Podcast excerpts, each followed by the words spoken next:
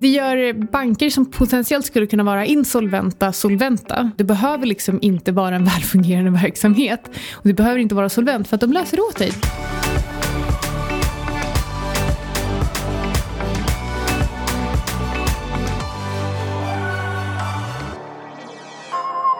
Hej, du lyssnar på Outsiders med Syding och Svan. Hur är läget, Micke? Det är helt fantastiskt. Alltså jag är så nöjd med att inte längre ha torrhosta och lite återkommande småfeber och sådär. Så det, liksom, det, blev, det blev sju veckor med någonting med lite influensaliknande symptom. Ingen vet vad det kan vara. Nej, absolut ingen. Vi ska ju tillsammans med vår redigeringschef Alexander Marton Chefernas chef.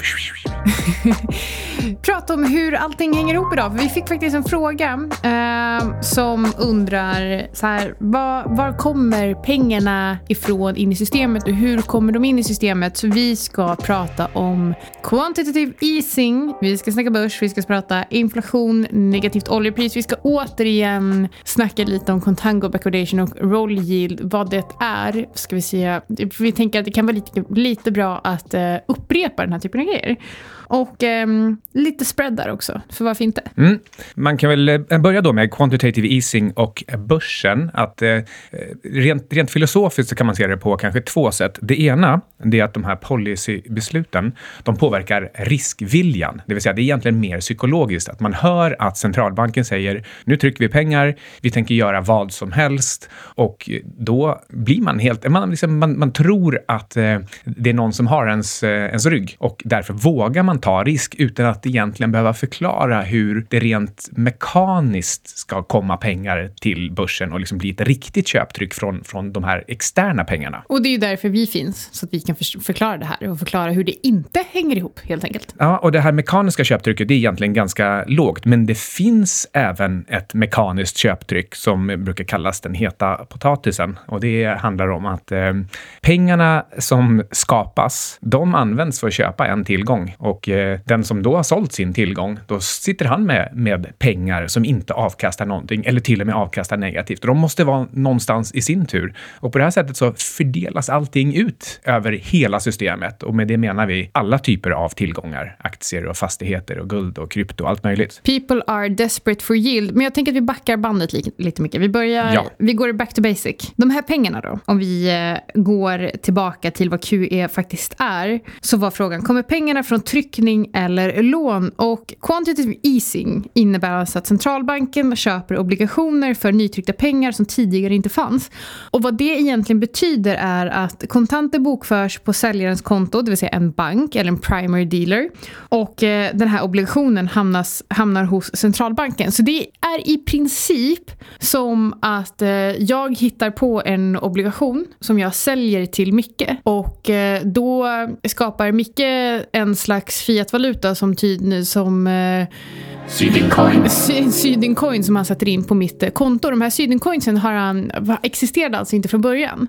Så, så det är så det fungerar. Så obligationerna, obligationerna har staten sedan tidigare sålt för att finansiera budgetunderskott. Och då är nästa fråga, hur letar sig de här pengarna in i systemet? Ja, jag, jag tänkte att vi, vi fortsätter i det tillbakabackade bandet, som en del för övrigt kallar det för att eh, spola fram bandet till början. Det är en diskussion som man kan ha eh, för sig själv. Men eh, staten, det, det, står i, i princip alla regeringars eh, eh konstitution att, eh, och, och, centralbankens eh, liksom, grunddokument att den inte får monetarisera budgetunderskott. Riksbanken får inte köpa obligationer av staten. Det gäller i Sverige, det gäller i USA. Och hur går det då till? Primary dealers! Precis, så det finns, det finns banker däremot som får köpa obligationerna av staten och de, kallas, de har liksom fått ett speciellt tillstånd, kallas därför för primary dealers. De är liksom ännu bättre än subprime, de är faktiskt prime. Men problemet med det här är att eh, för att få, för, är du en primary dealer, då får du såklart också betalt för att du gör det här i form av avgifter. Och dessutom så får du ju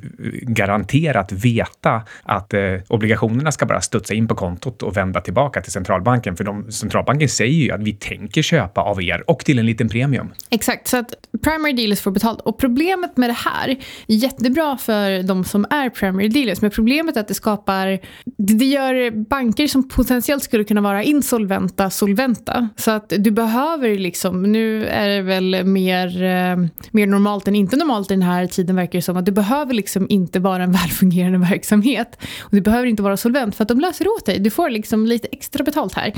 Eh, och eh, det, som, det stora problemet med det tycker jag är att det blir jättesvårt för nya fintechbolag att faktiskt konkurrera med de stora bankerna. Och det gör, tror du inte Micke att det här är en av anledningarna till att eh, systemet som börsen är byggt på idag kommer från koboltare, från typ 70-talet? Kobol ja.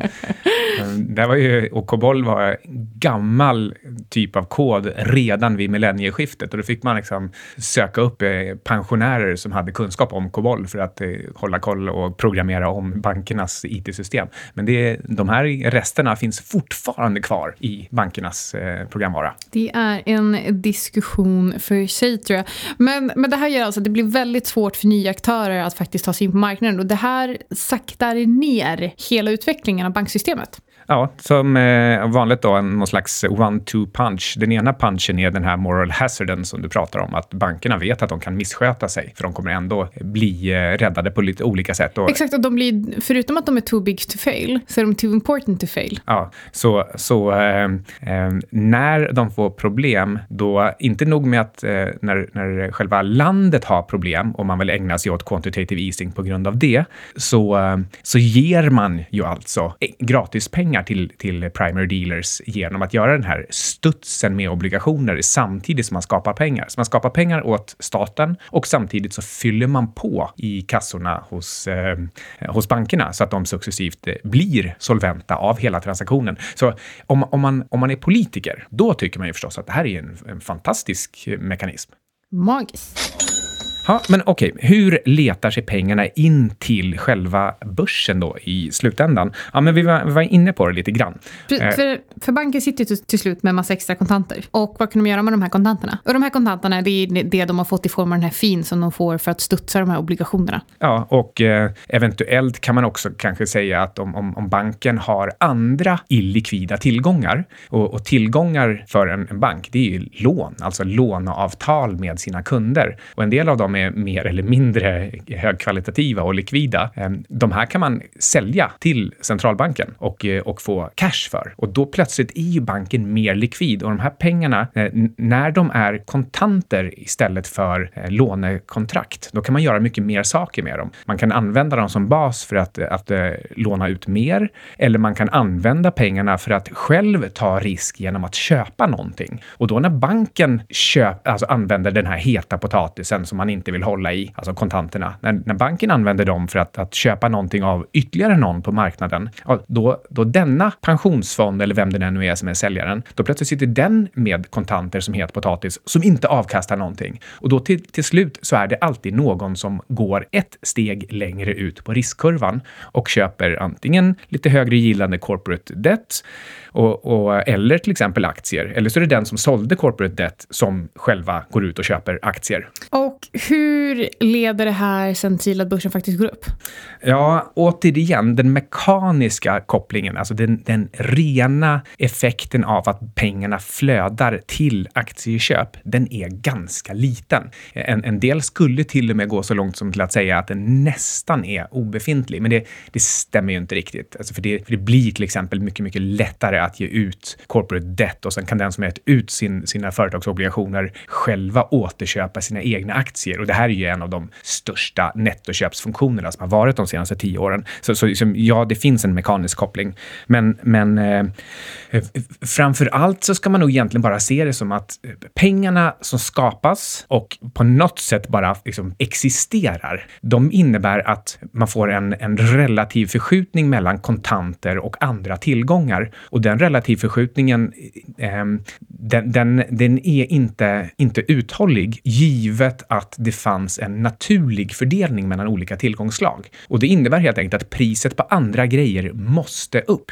Ehm, och, det, och det är inte självklart att de här pengarna just måste användas för att pressa upp priset på fastigheter, aktier, guld och krypto, eh, utan, utan det kan aktörerna och pengarna som redan finns inom respektive tillgångslag, det kan de sköta själva.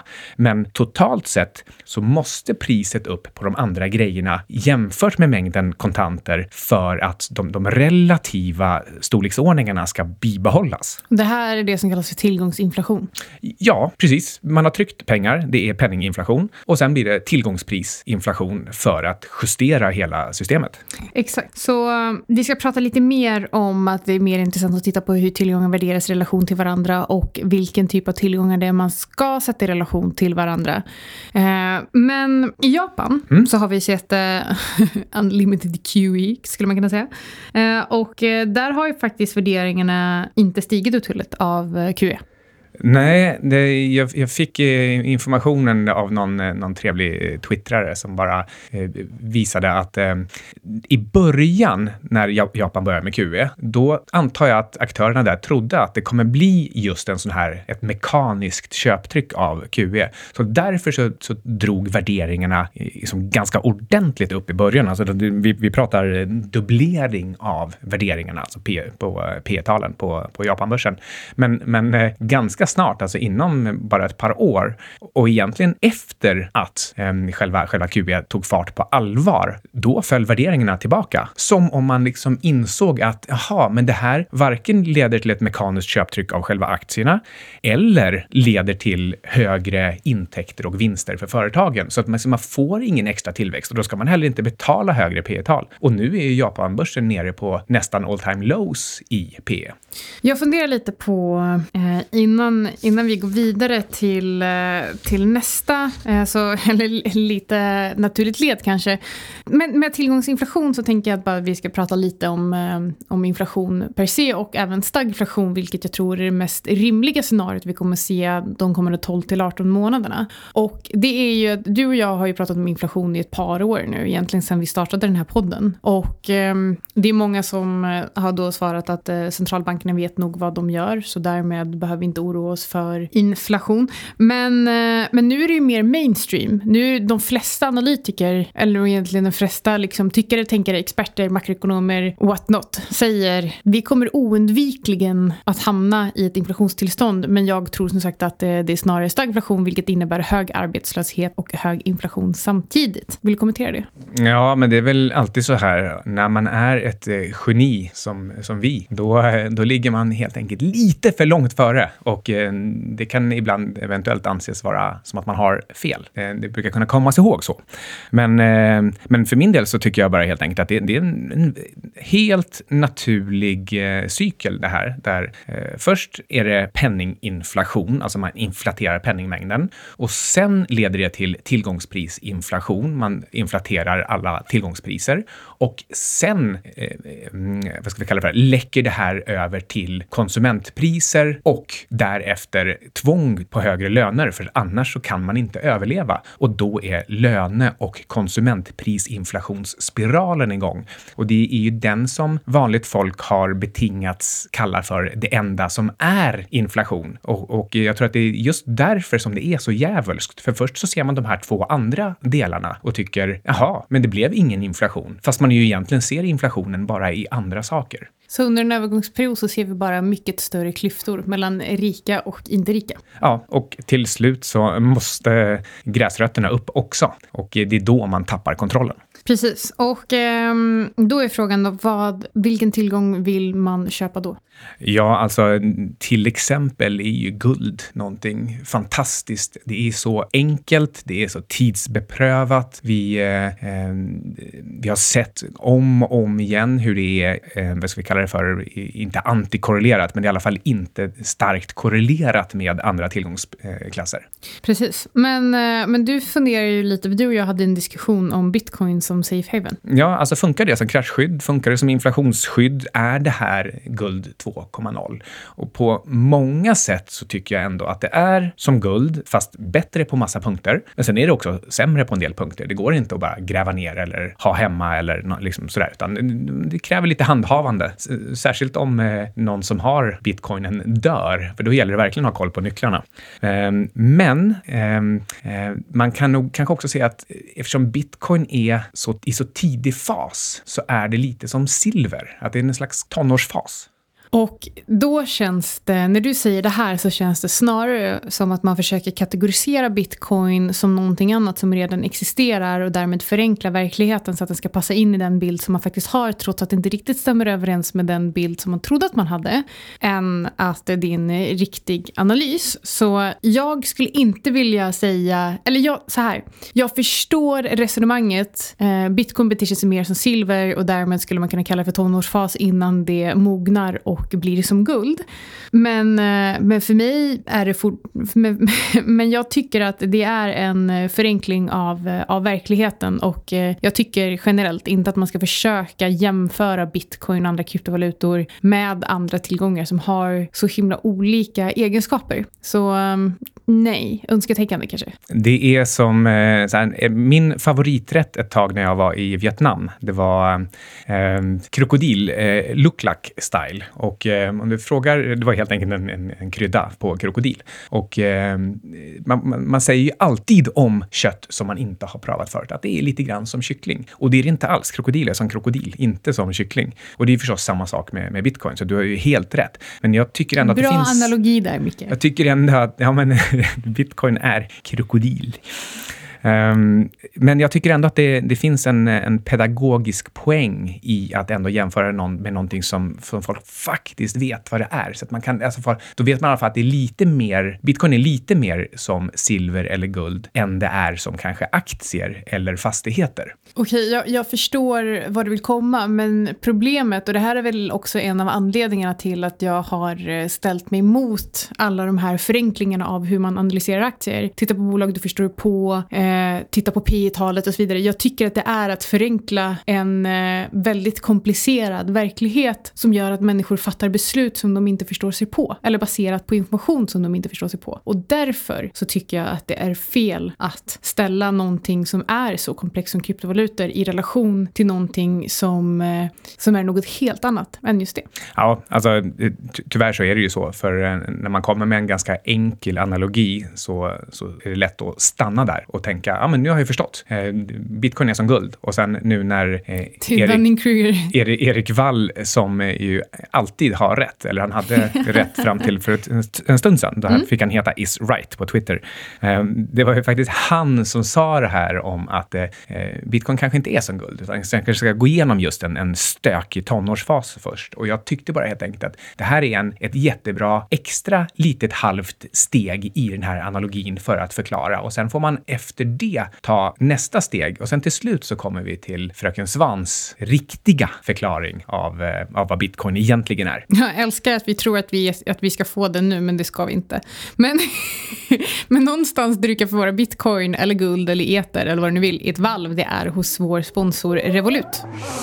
Ja, Revolut som eh, vi har ju båda metallkort och vi använder det här eh, hela tiden. Inte minst för att skicka saker mellan varandra när vi delar på lunch luncher eller betalar olika saker. Vi har, vi har ju till och med skickat, vi har skickat dollar, men inte, inte guld va? Nej, vi har inte skickat guld Men eh, glöm inte att eh, ni får fri frakt och ett gratis kort om ni signar upp vid, eh, via vår länk och då är det outsiderspodcast.live revolut. Ja, så det är ingenting att tänka på det där utan in och signa upp och få kortet gratis levererat. Jag tänkte vi behöver snart runda av, men vi ska prata lite spreadar. Eh, och sen så tänkte jag att vi eh, ska avsluta med att eh, nämna olja. Så vi nämnde ju innan det här med att vad, när vi ser tillgångsinflation så är det viktigt att sätta tillgångar i relation till varandra för att se vad är dyrt och vad är billigt i relation till vad då. Så nu har ju guldpriset gått väldigt, väldigt bra, vilket ju, vem hade kunnat ana det? ja, ingen hade kunnat se det här i förväg 2016 2017. Nej, absolut inte. Och eh, samtidigt så är aktier faktiskt dyra värderingsmässigt, multipelmässigt. Det här är en diskussion som jag har hemma ofta om multiplar. Vi ska inte gå in på det nu. Ja, men det, är en, det är en vanlig diskussion. Jag, jag förstår frågan, för de flesta är inte vana vid att ens tänka tanken. Jag blir alltid på dåligt humör. Ja, det är liksom så här, att någonting har en, en faktisk prislapp som betyder någonting. Att men det kan om... vara dyrt eller billigt. Det är inte, de här senaste tio åren har ju inte uppfostrat till att tänka i de banorna. Nej, men om jag en gång till behöver förklara varför. Jo, det är alltid relevant att titta på värderingsmultiplar oavsett i vilket läge bolaget befinner sig i. Och att om du, så här, bara okej, okay, vi spolar tillbaka lite, så här är det. Vi har en diskussion hemma om eh, hur man tittar på ett bolags värdering och eh, om man då tittar på market cap eller om man tittar på multiplar. Och eh, jag tycker att om du nu överhuvudtaget ska prata om ett bolags värdering, då ska du inte, varför tittar du på market cap och inte multiplar? Du kan absolut du kan titta på både och, men du kan inte bara titta på market cap och då bilda din uppfattning om bolaget är dyrt eller billigt. För att du som lyssnar verkligen ska förstå, alltså med, med market cap så menar vi alltså frågan om, jaha, det här bolaget har market cap på 10 miljarder, är det då dyrare eller billigare än ett som har ett market cap på en miljard eller 100 miljarder? Och då är, och då är svaret, det går inte att jämföra för de är olika stora. Och då säger jag, jo det går om du tittar på multiplarna. Okej, det var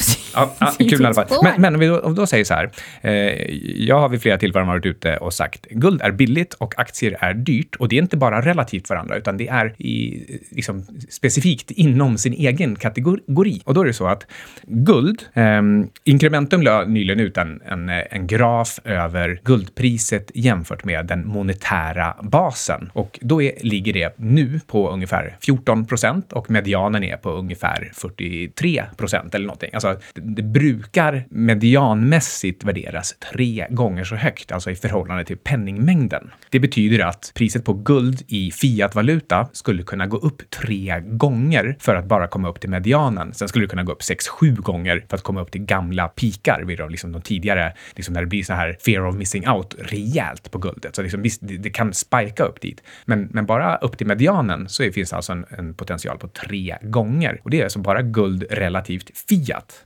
Men eh, så om vi ska bara sammanfatta det, guld är billigt, aktier är dyra. Allokera om, allokera rätt. Ja, och, och sen det finns det motsvarande sak för, för, för aktier med värderingsmultiplar som visar på en, en, potential på att falla till hälften eller en tredjedel. Mm. Kombinerar man här, de här två tillsammans så kan alltså guld gå 6 till 10 gånger jämfört med aktier. Och det är det som vi båda letar efter. Liksom, var är tillfället då man ska växla sitt guld till aktier? För det är alltid det som är slutmålet, att få produktiva tillgångar billigt. Men det är inte läge än. Jag tänker bara att innan vi avslutar, för nu håller vi på att dra över tiden, så um, måste vi kommentera oljan. Oljan handlades på minus 40 dollar häromdagen. Vad betyder egentligen det? Hur är det möjligt? Ska, ska man köpa på minus 40? Eh, Eh, och det var faktiskt, eh, vi, vi, har en liten chattgrupp eh, där vi diskuterar investeringar, kort och långsiktigt och olika tankar. Och vi pratade ju lite contango, roll yield och backwardation för ett tag sedan i den här podden.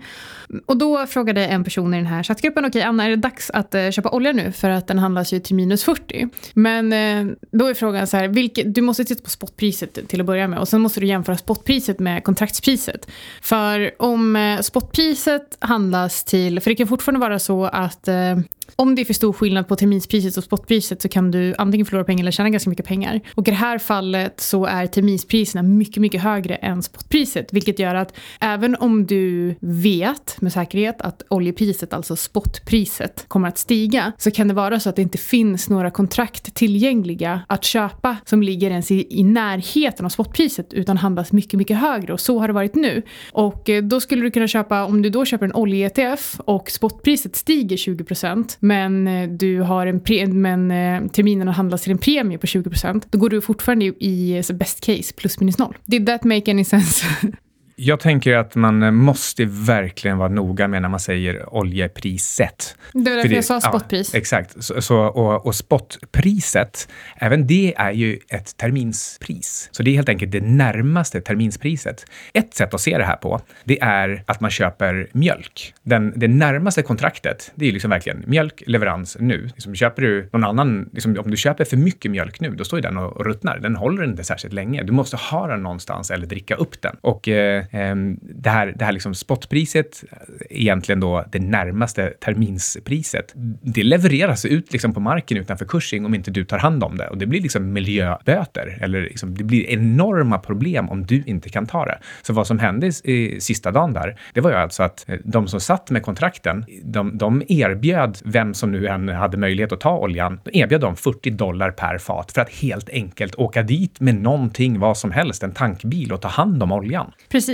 så eh, var väldigt noga med att eh, se, se till så att du förstår uh, contango eller, eller backwardation eller roll yield och hur den underliggande tillgången i de kontrakt som du handlar eller de ETFer som du handlar, hur ser förhållandet ut? Mm. och i just energi så kan det diffa mycket. Mm. Mm. Och det, det har att göra med lagringskostnader. Ja, och det, det, är, det är svårt och dyrt att bara stoppa pumpandet av olja. Liksom alla sakerna är igång. Det är svårt att bara stoppa en oljekälla, så de här sakerna fortsätter att spruta ut hela tiden. Um, en, en, en liten kul grej är för övrigt att terminskontrakten cirka ett år framåt i tiden, alltså en, de fem, sex, sju, åtta kontrakt som, som låg som ett pärlband runt leverans om ett år, de gick upp med knappt en procent. Och det var för att folk spekulerade? Ja, men till 35 till 36 dollar eh, på, med ett års leverans. Då. Eh, samtidigt som priset föll ner till minus 40. Så när tidningarna säger oljepriset föll till minus 40, ja, du hade lika gärna kunnat säga oljepriserna steg till 35 till 36 dollar. Ja, så här, det man skulle kunna läsa ut är prognosen för eh, oljepriset på ett år är positivt. Ja. Men, men ska, vi, ska, vi runda, ska vi runda av med det? Um, vi ja, det gör vi. kan nämna Azelius uh, understanding of uh, MOU. MOU nästa avsnitt. Ja, det gör vi. Det är kul att de fick ett. Exakt. Då har du lyssnat på Outsiders. Med Sigmundsson.